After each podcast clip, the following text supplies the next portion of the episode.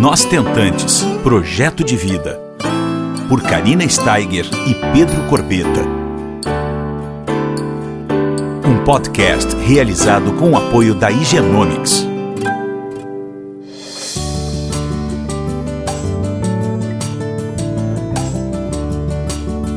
Olá, pessoal, tudo bom? Nós estamos mais uma semaninha juntos, todos aqui, novamente. E hoje nós temos uma pessoa é, muito especial, é a Estefânia. Estefânia, é, para quem não sabe ainda, ela é mamãe de gêmeos, de dois meninos, o Luiz Faustino e o Luiz Eduardo. E ela tem uma trajetória muito bacana que ela vai dividir aqui com vocês. Nós nos conhecemos em Porto Alegre, no evento Nós Tentantes Projeto de Vida presencial em Porto Alegre. Foi o nosso primeiro encontro presencial, onde tínhamos ainda aquele tempo de nos abraçarmos, nos beijarmos. E era muito, muito legal essa época. Saudades dessa época, né, amiga? Muita saudade, nossa. Um, um dia muito especial para nós. É verdade, a gente se conheceu naquele momento. É, e foi muito interessante, foi quando ela conheceu, depois ela vai contar agora, o Dr. Fábio Cruz, que é o nosso médico lá do IVE da Espanha, Valência. Isso. E também ela foi fazer a recepção lá na Espanha e, e, vai nos contar aqui um pouquinho sobre todo, toda essa trajetória dos meninos que nasceram com 33 semanas, não é mesmo? Hoje estão com nove. Hoje, quantos meses eles estão hoje, Stefânia? Estão com nove meses. Sábado, dia 27, eles farão dez meses. Que maravilha! Ela vai nos contar como é que foi toda a trajetória, como é que foi ir para Valência em janeiro de 2020, como é que foi com o marido naquelas semanas lá dentro do quarto de hospital. Eu adorei uma frase que ela usou, assim, que eu vi no Instagram e em umas conversas nossas, que o marido foi as mãos, os pés, as pernas, que ela não podia ser, porque os meninos ficaram na UTI um pouquinho, nasceram com 33 semanas. Enfim, vai contar um pouco para gente, para dividir, para trazer esperança para vocês sobre a trajetória dela e ajudar tantos outros casais a serem construídos também, não é mesmo, Estefânia? Isso mesmo, esse é o nosso maior objetivo de vida, é levar essa nossa fé, esse nosso otimismo para tantos casais que estão nessa busca, que é uma busca cansativa, mas que é uma busca recompensadora, uma busca milagrosa, é uma busca divina, não tem outras palavras a não ser essas. Assim. É verdade. Então, olá pessoal, eu sou Estefânia, casada com o Fernando desde 2007. E desde então nós estamos nessa nossa busca pelos filhos. Eu acredito que antes de nós casarmos, nós já tínhamos o maior objetivo que eram os nossos filhos. Nós sempre falávamos, né, de aumentar a família. Aí casamos e já partimos então para a gravidez, né? E por uh, eu sempre acho que as coisas nada é o acaso e Deus não coloca nem um minuto a mais, nem um minuto a menos na nossa vida que, que não tem a mãozinha dele, né? E a gente começou então essa busca em 2007, essas tentativas, até 2000 2008, 2009 intensificamos, 2010 recebemos o diagnóstico de infertilidade pelo, pela parte masculina, pela parte do Fernando. Uh, um diagnóstico assim ah, muito traumático, porque o médico mandou nós irmos para a fila do, da adoção. Né? Então foi algo muito muito ruim aquela escuta naquele momento. Hoje já consigo olhar para o médico, já consigo rir para ele, mas na época foi foi horrível. E como sempre a nossa vida foi em cima da fé, da a gente não desiste fácil do que do que a gente quer. Na verdade a gente não desiste, né? E os filhos era a maior uh, maior desafio nosso no momento. Então a gente resolveu procurar uma clínica de fertilização em Porto Alegre. Daí procuramos essa clínica de fertilização, fizemos a primeira fertilização em 4 de janeiro, 4 de fevereiro de 2010. Não tivemos sucesso, né? Daí colocamos a culpa na clínica. Uh, e fomos viver a vida de casal, sendo que a gente nunca, na verdade, conseguiu ter uma vida uh, de casal mesmo, sem estar sempre pensando todos os meses, esse mês eu tô grávida. Tinha testes e testes de farmácia na gaveta que todos os meses eu fazia. Atrasava a menstruação duas horas, eu achava que estava grávida. é, bem assim. E assim a gente foi, né? Daí aquelas coisas, queridas futuras mamãe, que vocês vão ouvir e vocês têm que aprender a ter um filtro muito grande. Se precisarem procurar uma terapia, procurem. Aquelas besteirinhas que todo mundo fala. Tira da cabeça que tu engravida. Coloca o foco em outra coisa que tu engravida. Não sei o que que tu engravida. Levanta as pernas para cima que tu engravida. Enfim, né? Tudo que a gente escuta, tu acaba num momento achando que tu é a culpada de tu não estar engravidando.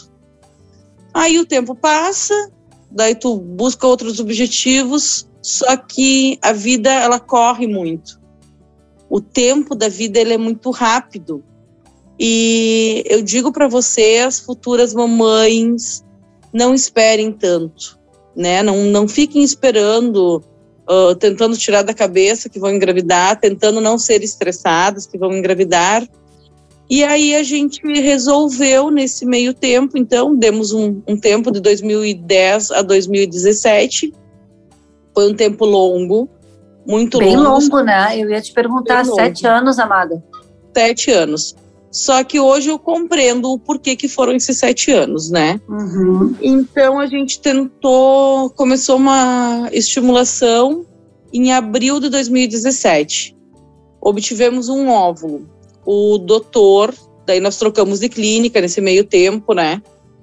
Trocamos de clínica, que eu agradeço imensamente a Deus por ter nos colocado a clínica Fertilitar, mas eu preciso dizer o doutor Petraco, a doutora Rafaela, o doutor Fernando, a doutora Ariane e a doutora Talita são os nossos anjinhos, né?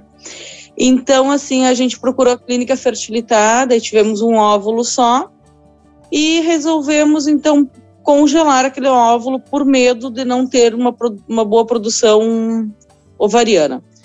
Passamos para a segunda estimulação. Aí tivemos três óvulos, se eu não me engano, não lembro bem ao certo, tem certas coisas que a gente deleta. Eu sei que tivemos dois embriões, implantamos, porque a princípio estava tudo perfeito, maravilhoso comigo, né? Implantamos e não tivemos êxito. Nesse meio tempo, o Fernando foi em, partiu para uma investigação mais profunda e descobrimos que ele precisava fazer uma tese. Uh, enfim, ele fez a tesa, retirou os espermatozoides, né, um procedimento muito dolorido, mas era a esperança que nós tínhamos. Uh, fizemos um novo procedimento e novamente frustrado.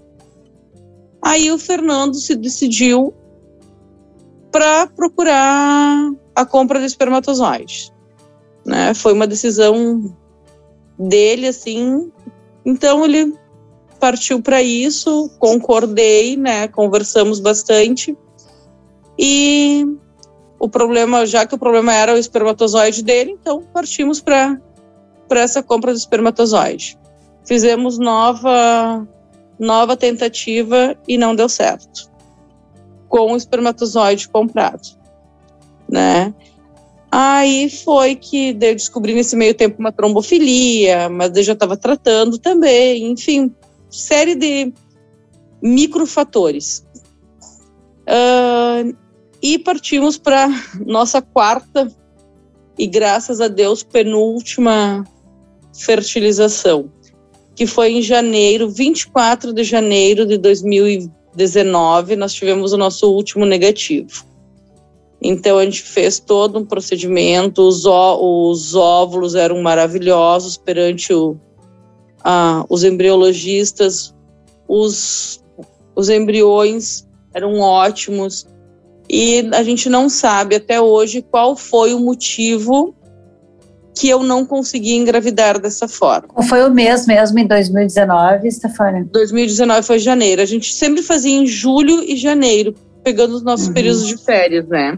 Tá, porque é agosto que nós nos conhecemos, né? Que daí agosto depois que entrou a doação na vida de vocês. Isso.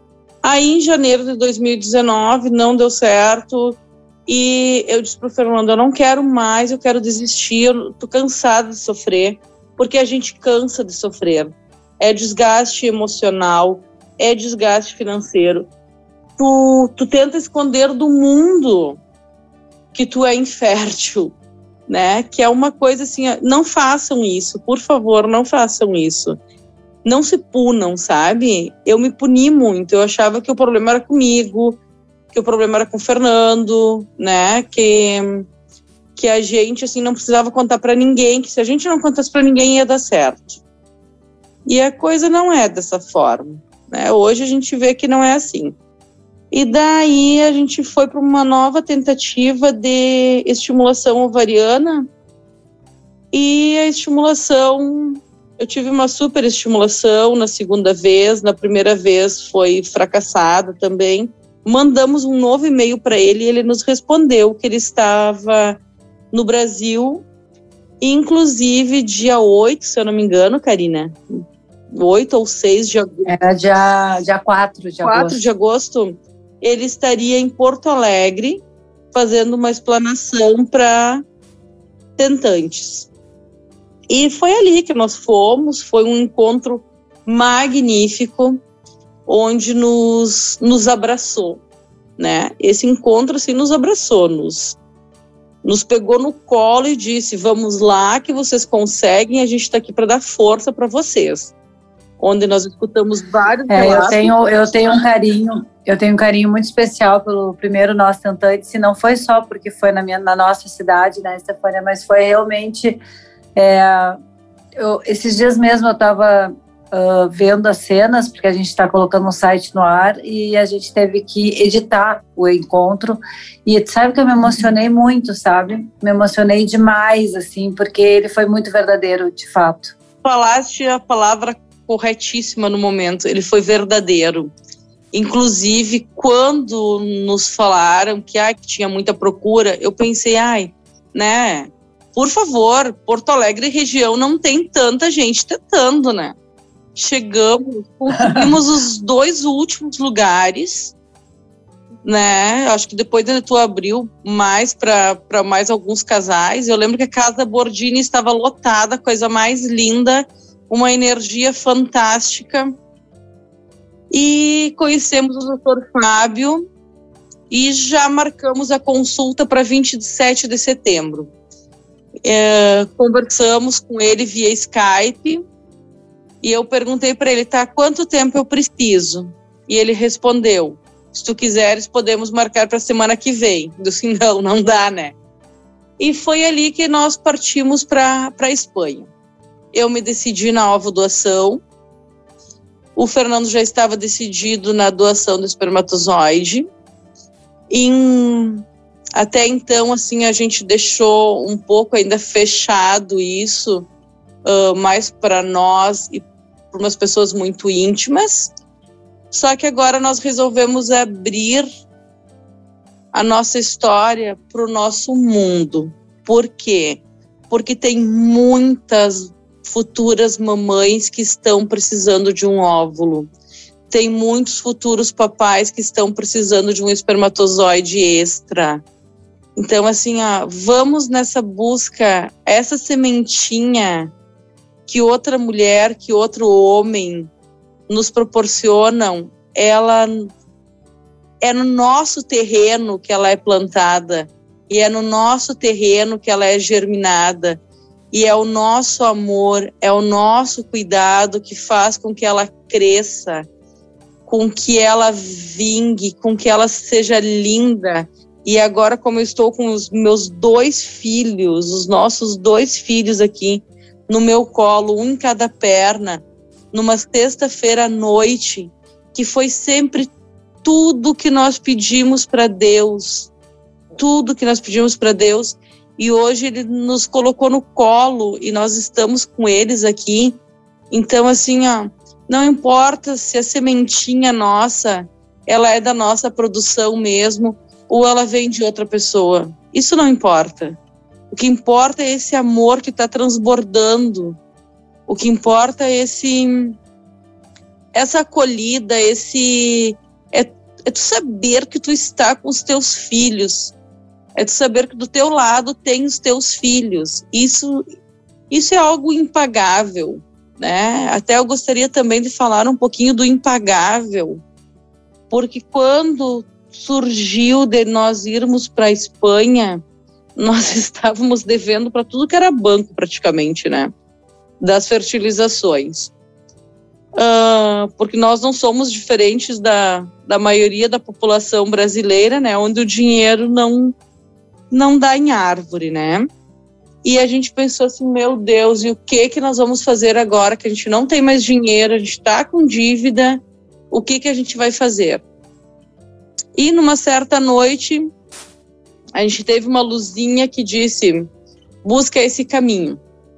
E nós buscamos esse caminho, até que nós temos que agradecer imensamente, né? O, o Cicred de Colorado, de Vista Alegre, eles nos abriram assim a o mundo para ter os nossos filhos.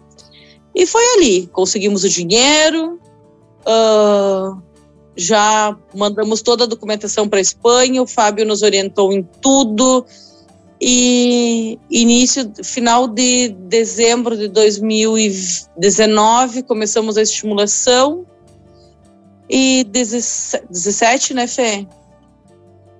17 de janeiro de 2020, nós embarcamos para a Espanha. 24 de janeiro de 2020, um ano após o último negativo, nós implantamos os nossos dois embriões, que estão aqui, dois guris lindos e maravilhosos, cheios de saúde. Implantamos os nossos filhos, 24 de janeiro. Eu queria te dizer que esse nosso podcast tem uma importância, mas tão grande, que não. Olha, eu bem emocionada, mas é que não tem como não se emocionar, né, Guilherme? Não tem. Não tem como. Porque a minha história, eu tenho alguma coisa em comum contigo. Nós também tivemos aquela coisa da falta do planejamento, e não foi nem falta de planejamento, é porque uma FIV emendada uhum. na outra com um monte de medicação, não tem como haja dinheiro, né? Também tivemos. Haja dinheiro. Tivemos também uma ajuda de, de, de dos titios de alma do, do Henrique, que eu gosto muito de tratá-los assim. Fizemos né, um vídeo no qual a gente pediu ajuda para muitas pessoas, para nós irmos para a Espanha. E graças a Deus construímos nossa rede de amor. Vocês tiveram a ajuda de vocês com, com, com esse banco, nós tivemos com, com pessoas, né? E tal. E eu acho que é isso, a gente não, a gente dá um jeito, né, um Stefania? A gente vai atrás, a gente uh, tira forças do além, a gente trabalha com muita resiliência, focadas, e a gente não mede esforços para que isso acontecesse. E não é a melhor sexta-feira da tua vida. É a melhor. Cada sexta-feira, cada, cada, sábado não é o melhor sábado da tua cada vida. Cada acordar às três horas da manhã com resmungo pedindo um mamá é a melhor sensação que existe no mundo. Uh, eu imaginava que a maternidade era maravilhosa, mas eu não imaginava que fosse tão maravilhosa. Eu não imaginava que ela fosse divina. E ela é divina. Ela é.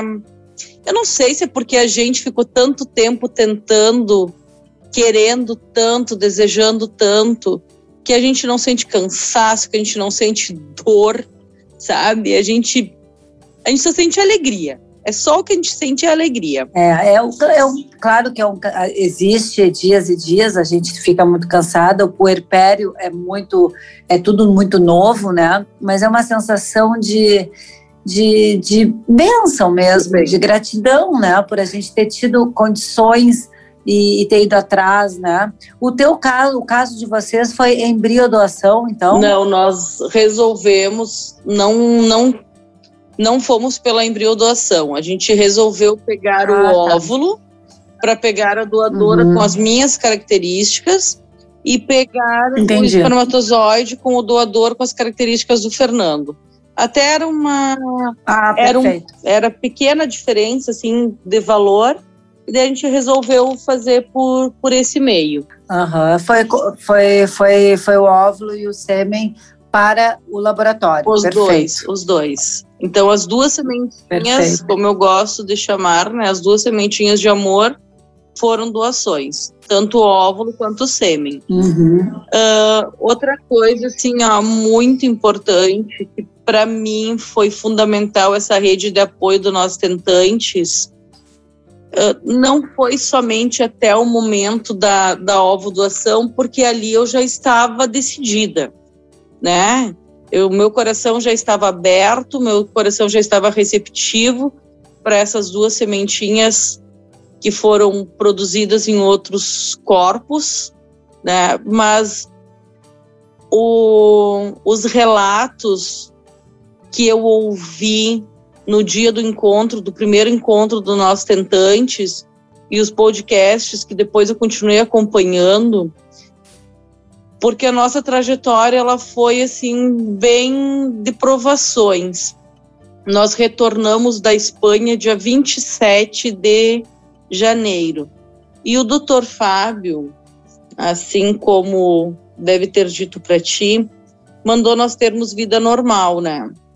E a gente foi ter vida normal. Voltamos dia 27, enfim, aeroporto, uh, viagem, toda aquela aquela história que, que a gente passa numa viagem internacional, cansaço, né?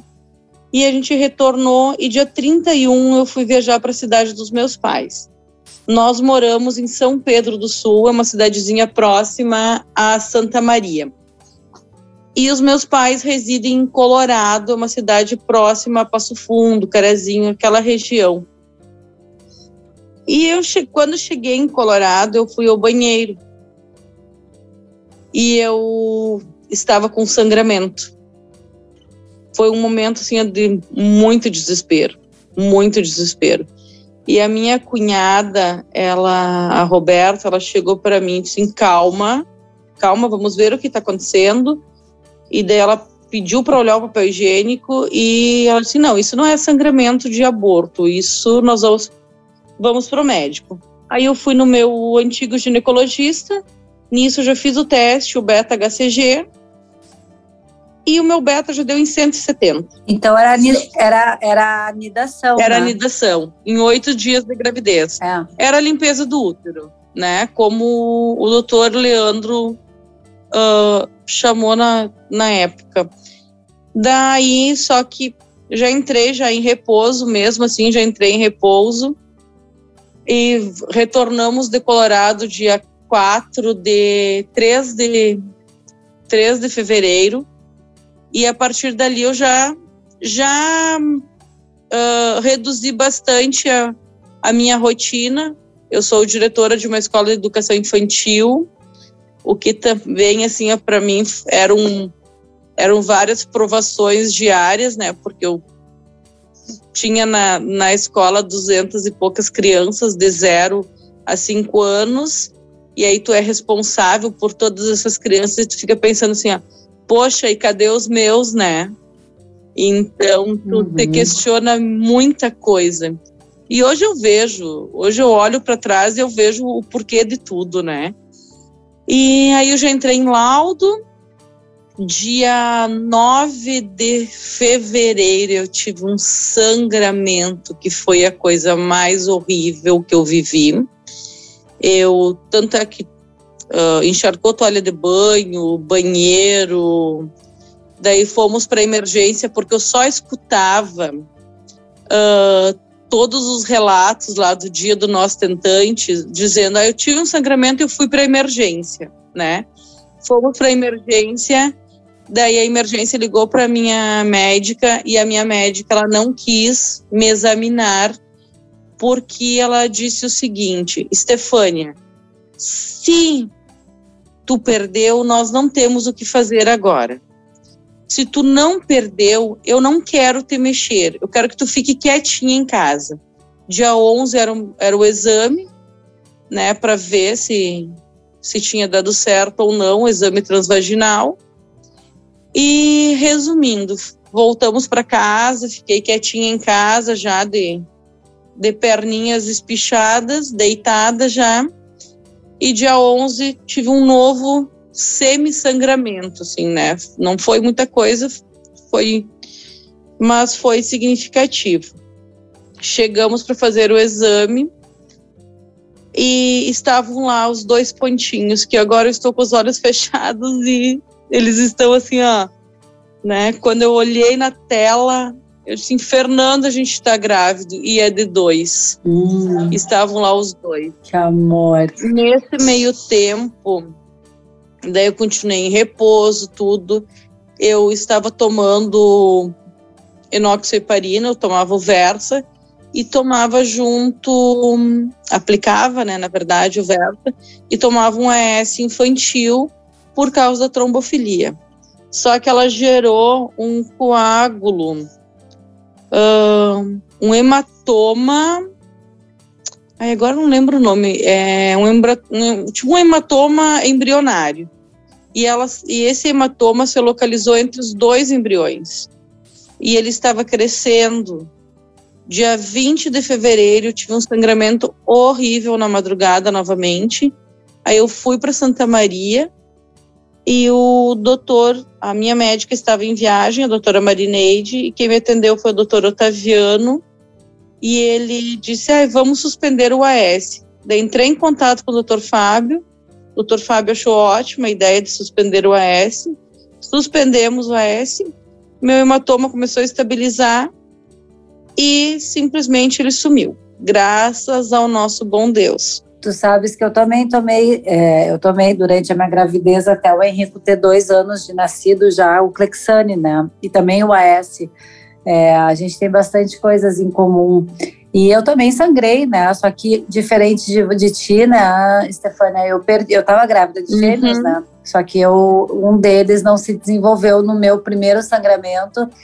Eu fui é por isso que tu lembrou do, da uhum. emergência. Eu fui para emergência, porque eu estava em gramado quando eu sangrei. E rapidamente falando, eu fui para emergência depois de duas horas de estrada, chorando aos prantos, com muito medo.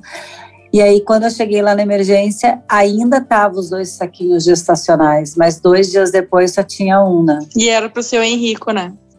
Era para ser o meu gordo, amado, meu príncipe. E eu lembrava, assim, muito de ti, né, dizendo do sangramento que tu teve e que mesmo assim o Henrico ficou ali e lembrava da mãe da Valência. Firme. Né? Ah, aham. Uh, uh, uh, lembrava da Muito mãe legal. Da, da Valência, que ela.